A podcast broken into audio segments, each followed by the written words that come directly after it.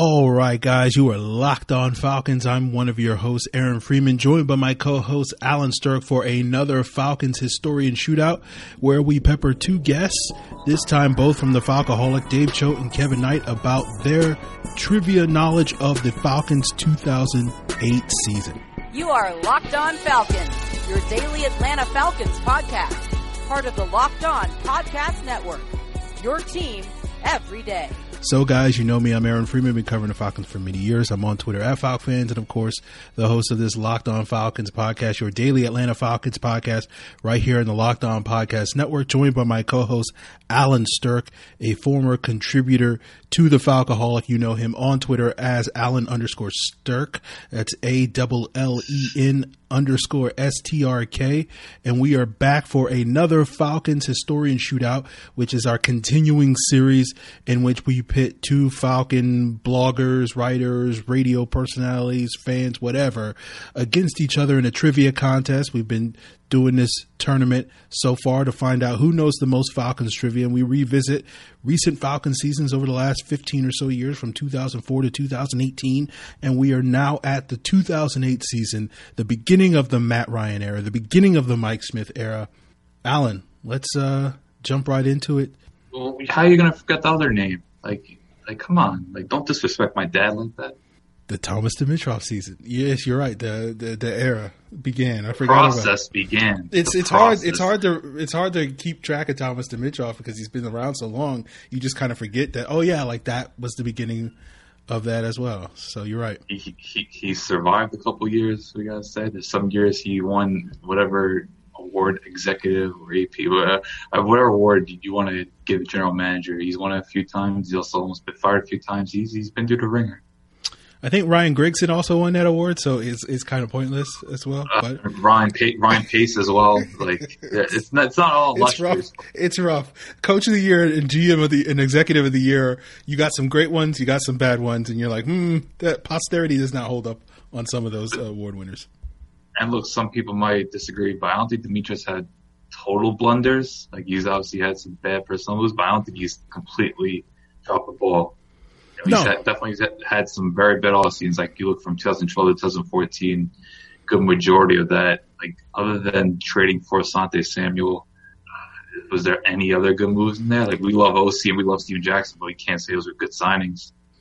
Yeah, you know, you're right. It's it's really the free agent moves that really sort of hold Dimitroff back from because it's just outside of you know the Michael Turners, which was signed in the 08 season, and the the Alex Macks you know, and those types of guys, and you know, some of those trades like Asante and, and Tony Gonzalez, you know, you're not looking at a, a illustrious list of, of, great free agent signings.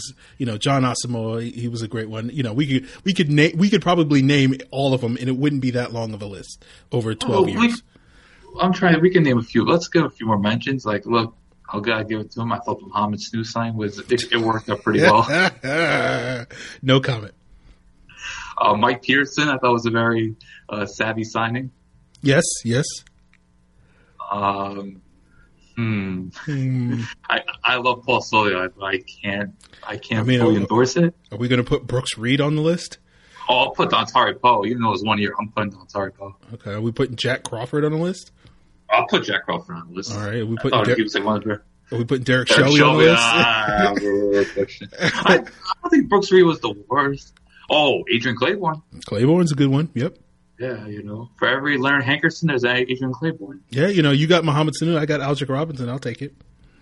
Hey, you know what, Aldrick, so he was a threat. I'm trying to think what key, like, man, we'll get to 2016 season in the final, but like, I'm trying to think of other big plays besides the Carolina. I remember Ryan, that was one of Ryan's best throws that year when he hit Robinson in stride down the left left the side. You don't remember him toasting, what was it, Don or Cromartie, Marcus Cromartie in the 49er game, I think it was?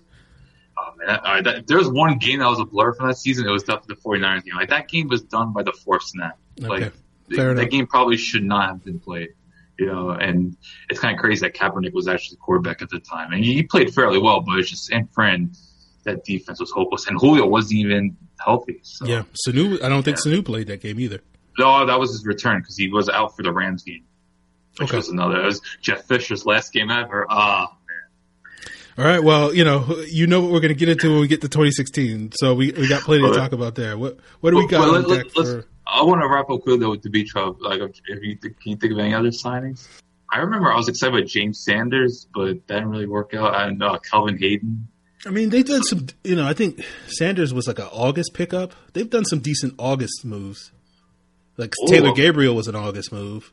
Oh, we could talk about trade for a current top ESPN analyst Domonique Foxworth. Yes.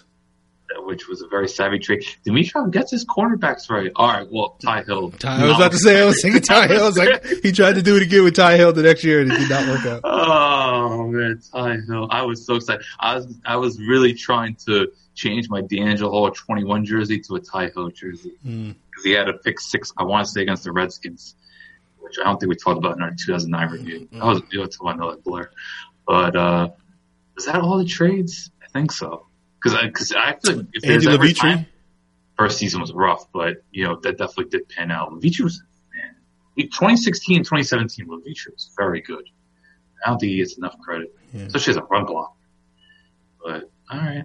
Look, Thomas Dimitroff. Um, I guess I'm pro Dimitroff because we, we look similar, but, but I can't, I, I can't say he's, uh, he's definitely deserving of criticism over the years. I think just in the trenches, we could say he's mostly botched it, particularly on the offensive side. Like besides Alex Mack and Levitre, like you look at Jamon Brown, James Carpenter, Harvey Dahl, letting him walk. Oh yeah, but it, like Blalock is fine, but like they they, but Dahl was a more, but Dahl he played what two more seasons, and he bowed out because injuries. Yeah, I mean like Blalock gave you what 11, 12, he gave you four more seasons. He did. So but I, four more seasons. I'm, again, I'm not going to blame Justin Blalock for the offensive line being bad, but he was the only good one. You know, but like it was one of those things where like the fact that like when when the Falcons' offensive line was pretty good in these early years, starting in the 08 season, you know, Justin Blalock was like the fourth best guy, and yeah, then, he was kind of a liability. And then so when in later years when they paid him after they paid him, and again, it's not Justin Blalock's fault and you know this is a, Thomas Dimitroff issue because they let the rest of the offensive line deteriorate to the point that he was the second best guy, and and basically, you know, the difference of having a, a Tyson Clabo, a Harvey Dahl, uh, a, a, Todd McClure, those types of guys, and, and, going to the Lamar Holmeses and the Peter Konzes and the Garrett Reynolds of the world, you know, Gabe Carimi, yeah, completely submarined the Falcons' offensive line. So you know, it's not Justin Blalock's fault, but you know, I think when you look at the price tags, like they paid Blalock like thirty seven million over like six years, which doesn't seem like a whole lot now, but back then was like top five guard money. Harvey Dahl got like eleven million over like three years from the Rams, and you're like, Dahl was the better player. Why that price tag, that price difference makes it well worth it. But they had to pay Clabo too. Yep. Yeah. A lot of things, but uh, anyway, let's transition to the 2008 season, which. Well, wait, Allen, you know, before we get there, I want to let people know about the 50% off sale at builtbar.com. Everything must go because Built Bar is selling off their entire inventory of 8 million bars with 100% of the profits going to organizations that support education, equality, and the end of poverty and racism. There's no better time to buy Built Bars, whether it's your first box or you're on your seventh box like me. Those that have tried Built Bar know that they can back me up when I say that Built Bars aren't like your average protein bar. They have less calories, less sugar, less carbs, more protein, more fiber without sacrificing taste. All Built Bars have 100% real chocolate in them and come in a variety of flavors, peanut butter, coconut almond, German chocolate cake, mint brownie delight, double chocolate mousse, and so much more. Go to builtbar.com right now and take advantage of this offer of 50% off over 15 flavors, all half off at builtbar.com. So, Allen, you were saying about the 2008 season. I think it's one of the most exciting seasons in franchise history. Going to the year, people project them to go 2 and 14, 3 and 13. Some about maybe Chris Redman will start the season. Uh, there was like, I just remember getting like that Madden game and like there wasn't a player other than John Abraham over like a 90 overall. Like it was just bad. And not the basis of Madden because look, at the time I was 15 years old. But it was just, I just look at this roster, I was like, wow, this team is dreadful. And it was one roller coaster ride that mostly had ups. Yeah, I know. It's it's it's funny because like I think even the most optimistic Falcon fan might have thought they would be like five and eleven going into that year with a rookie quarterback. Matt Ryan was not a very popular draft pick. You know, I think a lot of people expected the Falcons to be one of the worst teams in the league because they were one of the worst teams in the league the previous year, and they had a lot of unknowns on that roster. But they got really good performances from a bunch of those guys. You know, that wasn't sort of peak Brent Grimes, but he went from a practice squad guy to, uh, uh, you know, a starter for half the season. You had Harvey Dahl, as we mentioned. I think he was on the practice squad in 07, and then he wound up starting at right guard, um, replacing Kynan Forney, who I just followed on Twitter because he joined Twitter in the last month or so. But that's a random factoid for you on this trivia show. But it'll be on the 2004 podcast. Yeah. Uh, so, um, yeah, it was just uh, like you know they surprised, and obviously you know the the big reason, as often is the case in the league, is quarterback play, and they got one of a, basically a historically good rookie season from Matt Ryan. I, I think when you look at like metrics, I looked it up before we started recording. Adjusted net yards per pass attempt, I think it's still like the fourth best all time for a rookie starting quarterback. It's like Marino, Roethlisberger up to that point. You've had guys like Dak and RG3 and Russell Wilson and Mayfield also have some really good rookie seasons since Ryan has had. But I think only maybe Dak and RG3 and maybe I think Russell's about on the level. So those are the only three guys that have a better rookie season. So Matt Ryan, worst case, is like top six rookie season of all time, and at that time, top three. And when you get that level of quarterback play, you know, coupled with the running game that Michael Turner brings to the table and the defense actually, you know, being halfway decent, you know, you get the success that the Falcons had that they were able to ride to the postseason. We have to give huge credit just to the blocking. First off, guy that we both love, guy that's been on the podcast before, well, when it was the Falcons podcast. Wait, did he ever make an appearance on Locked On? No. No, he didn't. Okay. Well, Ovie Mughelli, just watching the highlights. Wait, are you talking about? I like, thought you were talking about Todd McClure. No, I was talking Ovie Mughelli. Oh yeah, Ovie's been on Locked On. Todd McClure. Okay, okay, but both guys have been on the show before when it was Falcons fans, and uh, just watching the blocking up front, like look, Michael Turner was a just monster. He was just running through so many tacklers, but you gotta give credit to the blocking. Like Ovie, every game was making huge blocks on the second level. McClure was doing his thing. You mentioned Harvey Dahl, true enforcer. Tyson Clabo really came to his own. Uh, Blalock started to get better because people forget 2007 he essentially got benched was that bad. Sam uh, Baker was halfway decent his rookie. He year. got injured a bit, but yeah, he he also his thing. But that offensive line really set them because going to the year, people really weren't sure. It's like, okay, they got McClure. He's always been reliable. Besides that, Blalock had a terrible rookie year. Dahl's unknown. Clabo, no one really knew much. Like maybe he was kind of on the upswing, but it was still kind of like an average. He was kind of like Ryan Schraeder going to 2015 season. It was just more of, okay, he has a couple good games here and there, but can't do it for 16 games. Is it going to be sustainable? And, and Tyson Clabo sure did that. So I think the blocking for one. And look, I know people like to mock him, but given the time and just the way the team was set up, I thought Mike Mularkey did a very good job. Just the way they, they set up, like Ben Hartsock, Justin Field. Okay, they're not going to stretch the field, but these are good blocking tight ends. They could sell on those play action fakes. Like, they were very efficient in the red zone. And I just thought the difference between just powering with Michael Turner and some of the play fakes, especially in that Green Bay game, which – I think that was the first game where I thought, okay, this team might actually do something because at the time Green Bay was considered one of the better teams in the NFC and to go to Lambeau and to beat them and they did pretty convincingly. Like I know it was a one score game at the end, but it was essentially like an onside kick. They scored garbage, not garbage time, but it was more of just, you know, it's like 27, 27-17 and they kind of scored at the end, but it's like an onside kick and you recover, you win. Like it wasn't, once they recovered the kick, it was over. So to me, that was a really good win. And then, wow, that Bears game, that was like the start of okay, this is gonna get fun, which uh, that's kind of how kicked it off. But what, what what was it for you? What was the win? For me, it was Green Bay, and then Chicago was like, okay, we're gonna have fun this season. What about you? Yeah, it was the Bears game. Not to sort of spoil it, but like that's going to be my highlight of the season. That that, that wow, okay, that wouldn't be me. Uh, of that Bears game to me because that was the moment where it was like, oh, this is different than previous years. So where it was just like watching Rashied Davis scored at what should have been the game winning touchdown, like with what like 11 seconds left, something ridiculous, and then for Lovie to you know give the Falcons a, a, a favor by squibbing that kick instead of kicking it deep, which gave them decent field position, and Mike Brown blew the coverage um, that left Mike, Michael Jenkins open for that big play. But then Jason Elam hit the game winner after Jenkins made that great catch and Ryan made that great throw. And I just remember thinking like every other time being a Falcon fan, the Rashied Davis touchdown with them basically blowing that lead at the end of the game and losing it in the final, you know, 11 seconds, 15 seconds, whatever it was.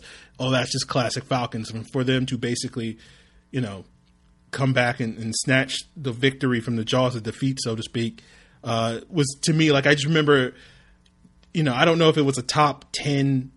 I mean, maybe it is like if, if, it was a top 10 all-time moment for me in terms of like giddiness being a falcon fan but i remember wow. walking out of a bar and being like like this is a brand new era like you know you know we're we're not you know we're not going to be the falcons anymore obviously you know uh, you know we, we were able to ride that for a couple of years uh, but uh, you know it's just one of those things where like that was the moment that changed for me Wow, like it was a significant moment, but I didn't know it was that big for you. Because well, I remember when Elam hit the kick and like he was doing an interview and like Lawyer Milloy basically tackled him during an interview. It was like, oh man, and these are two veterans we're talking about. It just to be a part of that uprising in Atlanta because we kept hearing about the process. This is when the process was created, and you just saw week in week out. Even when they lost, they rarely got blown out. Okay, maybe the first two games against mm-hmm. the Bucs and and Panthers, it was on the road, it was kind of one sided. But you know, that was I think those early days where Ryan got kind of jittery in the pocket, and those are some good defenses. Like Tampa Bay and Carolina both were pretty solid that year. So I would think just balancing out that, like even the other losses they had, like the, the Denver one was crazy because oh man, that's like the one time I think during the season Roddy White let everyone down because that should have been a touchdown. But uh, then the New Orleans game was kind of crazy. And what was the other loss? Oh, Philly. They always lose in Philly. So uh, well, what can we say about that? That was when I think the moment where I was like, okay, get Adam Jennings off the team because Adam Jennings just botched it. like, I go, okay, enough with Adam Jennings. Like, like even though the season was great, there are a few players like, ah, they kind of got to go. Like Keith Brooking looked, as we know in the playoff game, had to go. Lawyer Milloy missed a lot of tackles. Watching highlights, I was like, man, I thought Lloyd was solid that year, but no, he understandably got released and why they drafted William Moore the following year. And then Michael Boley kind of fell off bed. Uh, I remember Coy Wire one point was getting snaps. So, uh, there was, I think those are like the only like negatives, but for the most part, like going into November, like we quickly have to mention that Raiders game, how funny it was. And yes, it does pay me that DeAngelo Hall Oh man, he got served pretty bad by Michael Jenkins, nonetheless. By the way, would you say 2008 was Jenkins' best year? Yes, I think, definitely. He made some huge plays. Like people sleep on Michael Jenkins. Him and Finneran made some big catches that season. Like Finneran was the third down guy, but Jenkins, like in traffic, like him and Ryan had a great rapport. Don't forget about that. Yeah, yeah. Uh, Jenkins got a, a, contract extension that year because of how well he played that year, um, and then you know went on By to way, Michael Jenkins still. Another, another thing I totally forgot. This is Jerious Norwood was also like I remember Jerious yeah. Norwood was coming on, but he made some big plays because I forgot he returned kicks that year, mm-hmm. and there were some moments where he was just taking it nearly to the house. Yeah, it was his best year. And yeah, like, you know, I, I, talked trash about Jerious Norwood on one of the previous episodes. I think it was 06, right? Whatever. I'm not sure. I think I, you defended him because I told Chuck I was like, "Yeah, Darren's not Jerious Norwood," and Chuck's like, "What?" I don't know when you did, but I think oh maybe 09 because that's when he got injured. yeah, it was it was it was. And I was I think I said on that whatever episode I think it was that 06 episode with Charles. I was like, yeah, he started sucking in 08, but it was 09 that he started. So he was very good in 08, which I think was part of the reason why I got so mad at him in 09 because he had like raised the bar so high. It was like because he was coming off a really good season where it looked like him and Michael Turner were going to be like one of the more dangerous one-two punches in the league, and then for him to basically fall off a cliff literally every time he got the, the ball because he got hurt every time he got the ball, uh, you know, became very frustrating to me.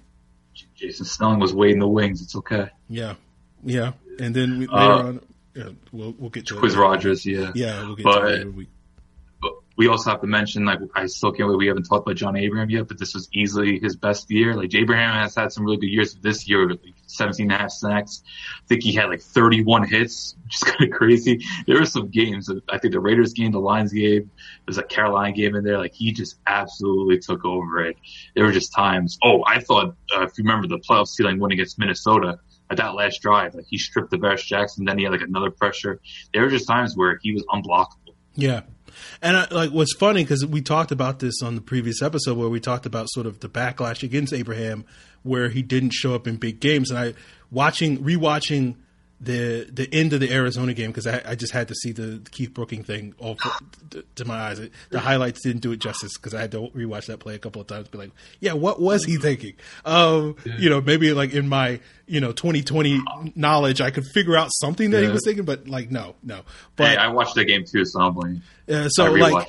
I think the the narrative that Abe didn't show up in big games came from the Arizona game because he basically was held to like two tackles now, what's interesting because I remember I was rewatching the end of that game and they were talking. Cris Collinsworth and them were talking about how Abe had a quiet game or whatever the case may be. And what's funny is he made the tackle for loss on the second down on the on end the around. Steve, yeah, the the the reverse to Steve Breaston that set up the third and sixteen instead of it being like a second and, or a third and, and a makeable third down. So it, it's it's funny that like that narrative sort of stuck because he had a, a, relatively quiet game. Although I think Pro Football Focus still credited him with four pressures and a hit in that game, so it wasn't like he was, you know, shut down or anything. He was getting pressure. It was just Fitzgerald they couldn't cover, and Boldin before he got injured was doing his thing. It just Kurt Kurt was fine, and it was weird that Arizona with 95 year old Edgerrin James was establishing the run in that game. So yeah, it was a little bit of a spot. But as we wrap it up, but yeah, Abe was phenomenal. Um, trying to think. Oh, we gotta give credit to Domonique Foxworth, you know, because I just I think that was the year 2008 was like, okay, Chris Houston's not here for long. Like Chris Houston, just in terms of awareness of ball location, just some of the worst ball skills. Like you talk about Rashied Davis touchdown, like there was just one of the many times he got caught just in a position where he couldn't make a play on the ball. So I thought Foxworth definitely did his thing, even though that secondary was kind of rough. Hence why 2010 they had to splash the cash for Dunta Robinson. but Aaron, what was your favorite moment? It was the Bears one. Yeah, it was the end of the Bears game. I gotta give it to the Carolina win at home, where Turner had four touchdowns, and it was just seeing them beat Carolina. I thought that was a really significant win. It kind of showed, okay, this team could seriously make the playoffs now. And I think it was like a 425 game as well, so they got flexed up. And just seeing Turner dominate, uh, Abe did his thing, and there was just some big plays. Oh, we also have to give dude Harry Douglas, by the way he flashed quite a bit this season. People yeah. are mocking those. Yeah, that I noticed Carolina that game. He had the punt return. He had the 68 yard catch. He even made like two tackles miss. Like he was getting yaked this season. He was like a real explosive threat. So uh, I'm not sure if this was Harry Douglas' best season necessarily, but it was definitely a time where I was like, well, he might be a future star. Yeah, yeah. He had a great rookie year. I, I remember everybody was high on him. Then he got hurt in 09. And then he was fine. Like you know, I didn't turn on Harry Douglas until 2013, so I actually appreciated yeah, what Harry Douglas did his first couple of years in Atlanta. So, well said. Yeah, I agree with that. But yeah, I would I would say that Carolina game, man. If there was a moment, I would probably say. Um, I would say probably that Harry Douglas punt return because it was just it was great to see a punt return happen because I feel like even though Allen Robinson was great, you rarely see a Falcons score on special teams. Uh, worst moment, it's got to be Brooking three sixteen. Yeah. yeah like we changed it from Austin 316 to Brooking 316. Like it breaks my heart. I don't know how he put on the play because him. It, this is how you knew the Falcons linebackers were rough in 20. Uh, 2008, excuse me, was that on third and 16, their nickel linebackers were Keith Brooking and Curtis Lofton. Yeah, different era, guys. Different era. oh man, like oh, that, like man. these guys can't move. Yeah, like, and that's how bad Michael Boley fell. Yeah, that's man. your moment, right? Yeah, no, definitely. 2008 legendary year besides 2016, my favorite year. Just based on having zero expectation, just seeing so many stars emerge. Like we didn't even mention Roddy White. That's how many crazy things happen. Like this was Roddy White. I would say 2010 is probably Roddy White's best year, but 2008 he made a bunch of explosive plays. So. Yeah, I thought it was funny rewatching the highlights and, and watching Matt Ryan, and he looked a little bit more like a gunslinger, and it just was a lot of just like, I'm throwing it up to Roddy, and he's going to catch it. Sometimes he caught it, sometimes he didn't because I noticed like at, in the second half of the season, the Falcons started turning the ball over a little bit more. Um, it was one of those things where like I think for Matt Ryan, sort of becoming more of that sort of you know live to play another down mentality didn't really get instilled in him until his second season. So you know if you if you want to go back and, and, see Matt Ryan sort of slinging it a little bit more and throwing off his back foot and doing some weird stuff that you you wouldn't necessarily that Denver game. Yeah, you wouldn't expect Matt Ryan to do. Like if you can go back and watch the 08 highlights, you'll definitely see some of that stuff. There's definitely some YOLO bombs. All right, so, random shout outs before we uh, uh, get uh, Dave and Kevin on.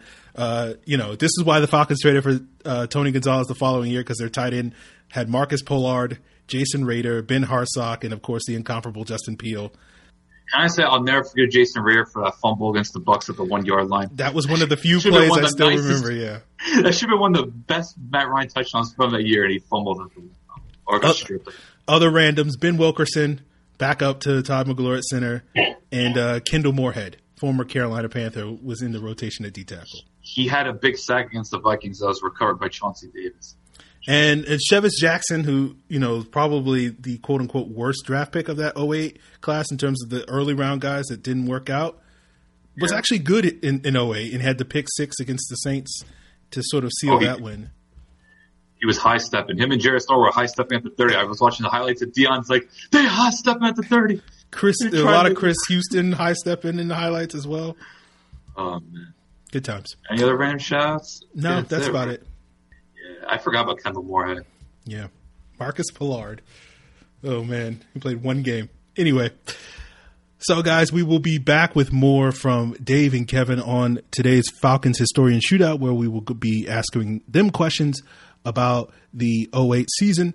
But before we get there, I want to let you guys know that the Locked On Podcast Network stands against racism and social injustice. That's why we, the hosts, are making personal donations to local and national organizations that are fighting for change. And in the month of June, Locked On is matching the total of all host donations up to an additional $10,000. So to make your own donation along with us, please visit lockedonpodcast.com slash Black Lives Matter. So, guys, we are back for another Falcons historian shootout where I, Aaron Freeman, is joined by my co-host Allen Strk, and we are joined by a pair of dueling guests who will duke it out over their trivia knowledge from the Falcons 2008 season.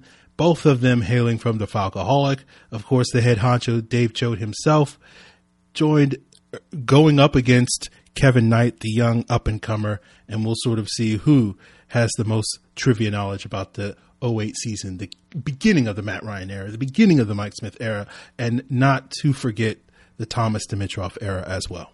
So, um, as we often do on this show, we ask our guests what they were doing in their lives during the particular season that they're going to be uh, competing over, as well as what their memories are. And Dave, of course, since you're the guru, uh, you know, what's what stage of, of, of fighting with FalcFans.com were you at in, in 2008?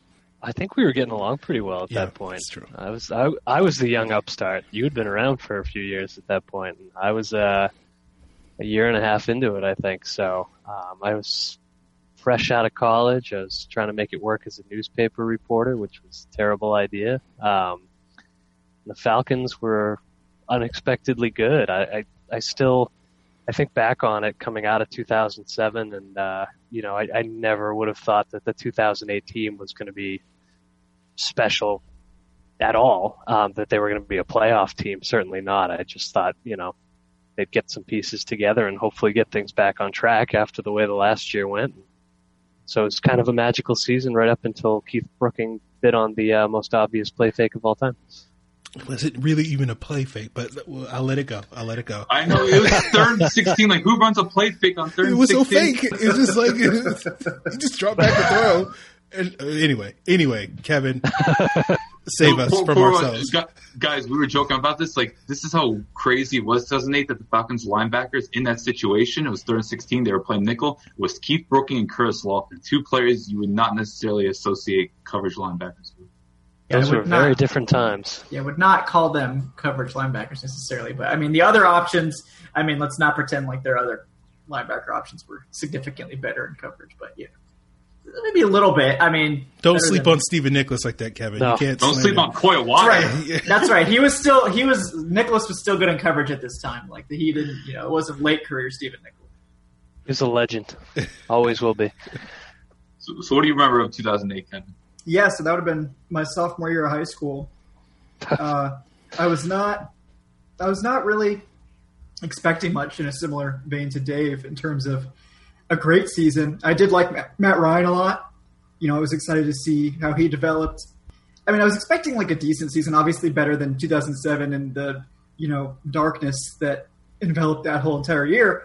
But yeah, I mean, 11 and five, like I mean, it was it was crazy. It was a lot of fun Um, and that just, I mean, it just goes to show like how big of a deal it is to hit on a quarterback at the top. I mean, if you if you hit on that pick, I mean, it changes everything. And um, I mean, I, I, wasn't expecting, you know, Michael Turner. He'd had some some good stops previously in his career, but I mean, he became a completely different player when he got to Atlanta. I mean, it was uh, a renaissance, and uh, the defense was like surprisingly good too, um, which I was not expecting at all. So I mean, it, yeah, I'm glad you at least gave me a chance to talk about a season that wasn't terrible because after 2007, I need to wash that out of my mind. I, would almost forgotten it until you made me like remember it. So uh, thank you for for having you know a nice season here talking about.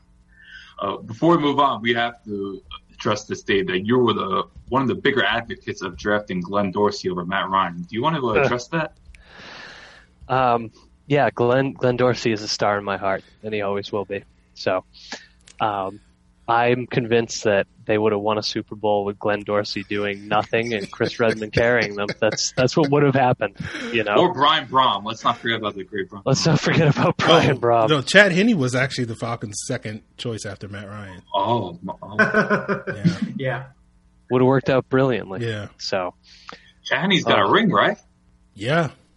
Oh my As we all know, rings are the only way to evaluate quarterbacks. I mean, this is this is a straight up fact. Yeah. Yep. Rings with a Z. Uh, uh, so just to recap, everyone, uh, Kevin Knight beat Jason Butt in the first round, three to one, and as we know, Dave Choate beat Aaron Friedman five to three in a rather convincing win. So uh, just to keep things civilized, I will be asking Dave five questions, and Aaron will be asking Kevin five questions. And if we gotta go to the tiebreaker, we got the tiebreaker ready. Okay. All right. Who you want to start off with, Allen? Uh, I think since Dave went perfect in the first round, we can start off with Dave. Here we go. Here we go. All right, Dave. First question: Who led the team in interceptions? Um, I'm gonna say Erik Coleman that year. I think he had a good year. That is correct. He's he only only had three, but hey, they made it work. V- vintage Falcons secondary season there. Dude, they were bad. Yeah, they were bad that year. Um, question two: Name two of the Falcons' three third round picks from that great draft class. Uh, let's see, Chevis Jackson. Okay. Not the one I thought you would say, but yes. oh God, I'm uh, all of a sudden my mind is convincing me that this is playing tricks on me. Um, and Harry Douglas. That is correct. The other one was Thomas DeCoud. Oh yeah, that's right. For some reason, yeah, I was thinking he was second. Yeah, I forgot Douglas. I, I knew DeCoud. I didn't, I forgot Douglas was even in this fight. It was. It, you know what it is? It was the uh, the Petrino connection that made me think maybe it was 2007. But uh, they had a second round pick, uh, I think, from the DeAngelo Hall trade. They got Curtis Lofton, and uh, remember they trade up for the great Sam Baker. They did. Oh, the legend. Yeah. Oh, we beat that man to death over the years. Ugh, poor guy. Only Matt Chambers on his podcast. uh, question three: Michael Turner had a four touchdown game that season. Who was the opponent? I'm gonna go with um, the same answer that helped me get my perfect score last time, and say the Tampa Bay Buccaneers. Dave, that is your first incorrect answer. It was Carolina. Curses. Question four: Falcons end the season on a three-game winning streak. Name all three opponents they beat. Oh boy. um, 2008 Saints, Panthers, Buccaneers. Wow. Uh, it was Tampa Bay, Minnesota, St. Louis at the time. St. Louis. Damn it. Yeah. Yeah. Steven Jackson had like 300 yards rushing or something ridiculous, and yep, Turner had like 180, and, and, Norwood had a bunch of yards. So it was just basically just teams running all over each other. Michael yep, Turner that rings a, a big bell. Michael Turner had a huge run and then got stripped at the one yard line. I'll never forget that. He just clean stripped. I'm like, what just happened? Final question: Who did Matt Ryan's first career playoff touchdown go to? First career playoff touchdown. I'm gonna say I don't know why this is sticking in my head, but I'm going to go with the great Adam Jennings. no, it was it was Justin Peelle. Well, I'm proud to have gone down with, with Adam Jennings. That's, uh, that's how I wanted we, to go. We we referenced Adam Jennings before, mainly just because of his inability to fair catch a punt correctly. Yeah, yeah. He uh, God, he was around for longer than he should have been. But exactly. Uh, wow, Dave, only two for five after going uh, five for five in the first round. Somewhere Aaron's really bitter right now. I Yeah. don't know. Pull out all the stops for Aaron's. All right, Kevin. Oh, that hurts. Okay, so now I can't I can't throw. Okay. All right. First question: This player caught a 26-yard pass. This player caught a 26-yard pass with one second remaining to set up the game-winning 48-yard field goal from Jason Elam against the Chicago Bears. Who was that player? He didn't score on it, right? It was like a, it was to set up a kick, yeah. Okay. Uh gonna go with uh Douglas. Harry Was Douglas. It was Michael Jenkins. Oh, it was Jenkins. Okay. See, I thought that would be too obvious. like it can't be right. That'd be too easy, you know. Like Keep going, buddy. You got it. Second Oh, sh- Wait, wait, hold on. Aaron, I just realized. my Yes, bad, my. I. I just realized. I so don't. guys, we maybe he wasn't paying attention. Guys, we kind of spoiled this, right? And this is totally on me. Uh, Aaron, I don't know. Do you want to fix this up? I feel like we're giving it a gimme if this is totally on me. Um, I don't have a a, a, a do, You, should- you want you want take- to use the ti- the should I- tiebreaker? I can use the tiebreaker, I guess. Yeah, use the tiebreaker, and if we get to a situation, we'll think of a question on the spot. Okay. Hundred percent my fault, guys. I just realized. Uh, for, if you guys wondering, it was basically this, the question that we can't use now was the Sam Baker one. Oh yeah, because we talked about him. Yeah. Yeah, because Oh, yeah. you know sometimes I just run my damn mouth being Yeah. a New Yorker. So my But- apologies. So but Aaron, what- take the tiebreaker. What's funny is like sometimes we've done this where we someone has said something that was an answer to a question and he completely forgot it by the time we got to the questions. But this was totally blatant. though. Yeah. So Yeah. my apologies. Yeah. guys. So all right, you can take the. Time. All right, so you're getting the tiebreaker Uh, now. If, if we actually have to go to a tie, this is going to be weird. Um, John Abraham led the team in tackles for loss. Who finished second? So who finished second in tackles for loss? Okay. Uh, trying to even remember who else was on that defensive line. Um, I'm gonna go with uh, Babs, Jonathan Babineaux. That is correct. Yeah. I think he's literally the only other person on the defensive line that I, I knew the name of. So How can you disrespect Kindal Moorehead like that? I, I really thought you you were going to go with Jamal Anderson. Oh no, I know he wasn't good. Oh, Yeah, that that would have been like a great troll answer. Uh, like just like Okay, Kevin. Question three.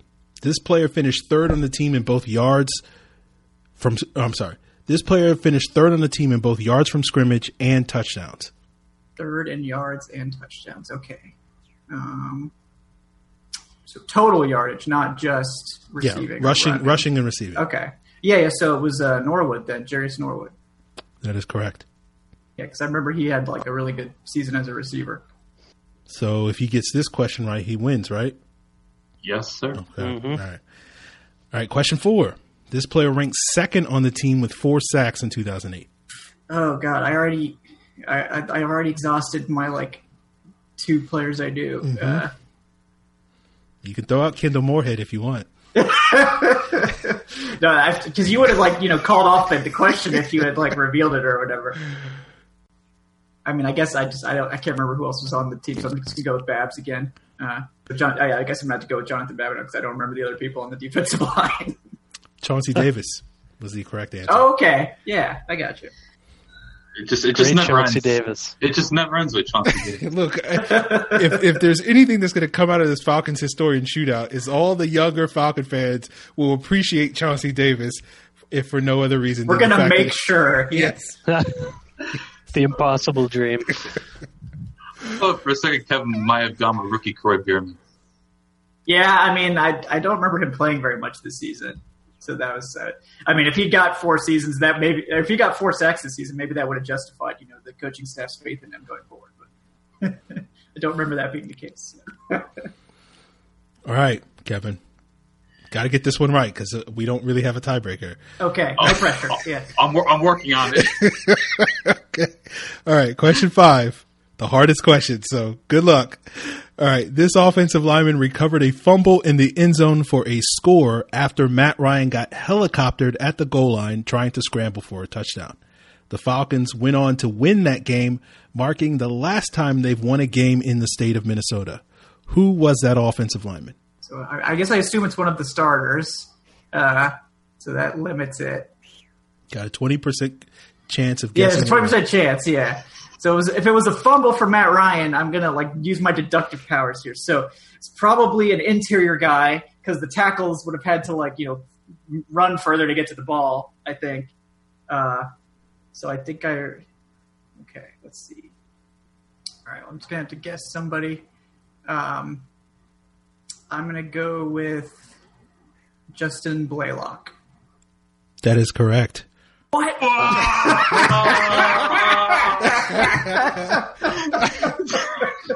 Dave is heartbroken. Uh, oh God! Oh, that's my own fault. You know, you gotta you gotta play better. You gotta you gotta show up. He was waiting for him to say the mud dog. Oh, I was honestly about to say McClure, but I was like, uh, or or Dahl, and I was just like, uh. That's the first time in his life that Justin Blalock has made me unhappy. Yeah, I was like, oh, I remember Justin Blalock. He's good. You know, they they were all pretty good. Uh, Wow. Well- yeah, no, that was a total guess, so you don't don't feel bad. it was not, you know. it's a, it's a good clean win. I respect it. I mean, if it has to come down to a, if it has to come down to a guess, you know, then that's it. That's a respectable way. I think so. very a lot of drama. I can't wait another to edit this. heavyweight. Another heavyweight goes down. Oh, I, It's I okay. knew. I'll carry the torch, Dave. I got you. I hope so. I hope so. I mean, Adnan's still in it too. We could have all Yeah. Falcons final. Yeah, that, that's the ga- That's the goal right now. We gotta we gotta get there. One way or the other.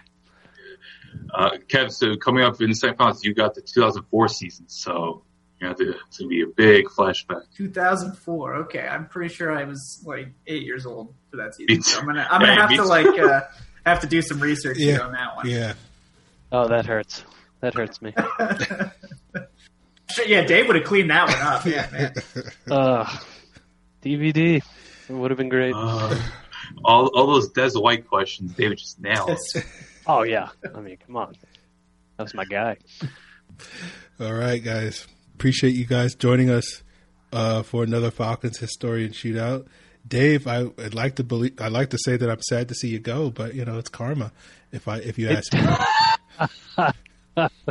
I figured you'd be asking me the questions. And I was yeah. expecting to get Kindal Moorehead questions. That's what threw me off. guys, uh, uh, go ahead plug your stuff, Kevin. Since you are the victor, go ahead uh, plug your social media as well as what you what Dave's got you working on, and sort of what he's probably going to uh, increase that workload for this great summer content, just as payback for this uh, victory. yeah, I'm sure he's got some some stuff uh, on the Trello ready to go, uh, and just in case the situation arose. But uh, I am at Falcoholic Kevin on Twitter. Uh, today I put out uh, round four of our Falcons redraft. So for those of you following along, Falcons have uh, we had to pick at 16 because of our draft position, so we, we couldn't get Matt Ryan, but we got Ryan Tannehill, Travis Kelce. Uh, we got Keenan Allen, and then in the fourth round we got defensive tackle Cam Heyward from the Steelers. So we got a nice, you know, win now uh, team brewing there. So you can check out that and the other results from that draft on the Falcoholic.com. Dave, what you got on deck? Just uh, sadness now. I don't know. My heart's not in it. feel 2008 bad, yeah. retrospective. Uh, you can find me at the Falcoholic on Twitter, um, and you know we're wrapping up our who's got the best position groups in the NFC South, which is a pretty depressing exercise because it's the Saints mostly. Um, but going to get into a lot more thinking about you know what this next season might look like um, in the next couple of weeks, and if there is indeed a season to look at. So, um, I guess I did end on a depressing note there. Always with the, with the caveat, uh, if there's a season, but we'll we'll see how Yeah. it goes. We're all crossing our fingers right now. exactly. Otherwise, we're going to have to start doing Falcons historian shootouts for like the 1976 season by the time we get to September. That's all you That learn. that would be a lot of fun. Going to start simming the season Madden here pretty soon. So. Steve Bartkowski, that's all I know about the, the, those old teams. That's about it.